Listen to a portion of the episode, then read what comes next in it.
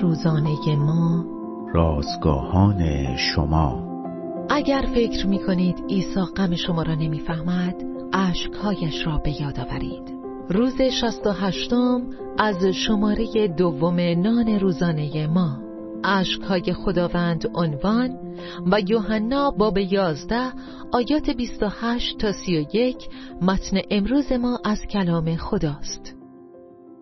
در داستان برادرزاده جادوگر اثر سی اس لوئیس یکی از شخصیت‌های داستان به نام دیگوری مادرش که مبتلا به بیماری لاعلاجی بود و امیدهای برباد رفته‌اش را به خاطر می آورد.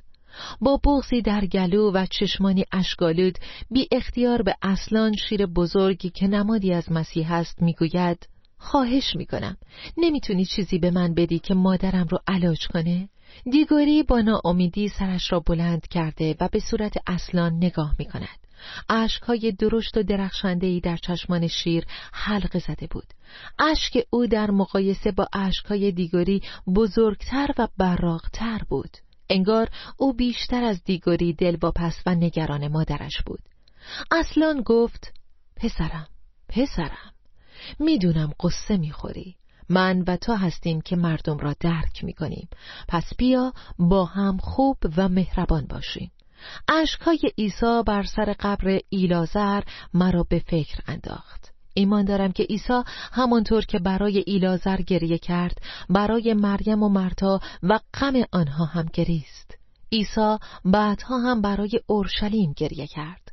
او امروز نیز غم ما را درک و با ما همدردی می کند. اما طبق قول و وعدش او را در جایی که برای ما مهیا کرده ملاقات خواهیم کرد. آسمان مکانی است که غم و قصه ما به پایان خواهد رسید و خدا هر اشکی را از چشمان ایشان پاک خواهد کرد و بعد از آن موت نخواهد بود و ماتم و ناله و درد دیگر رو نخواهد نمود.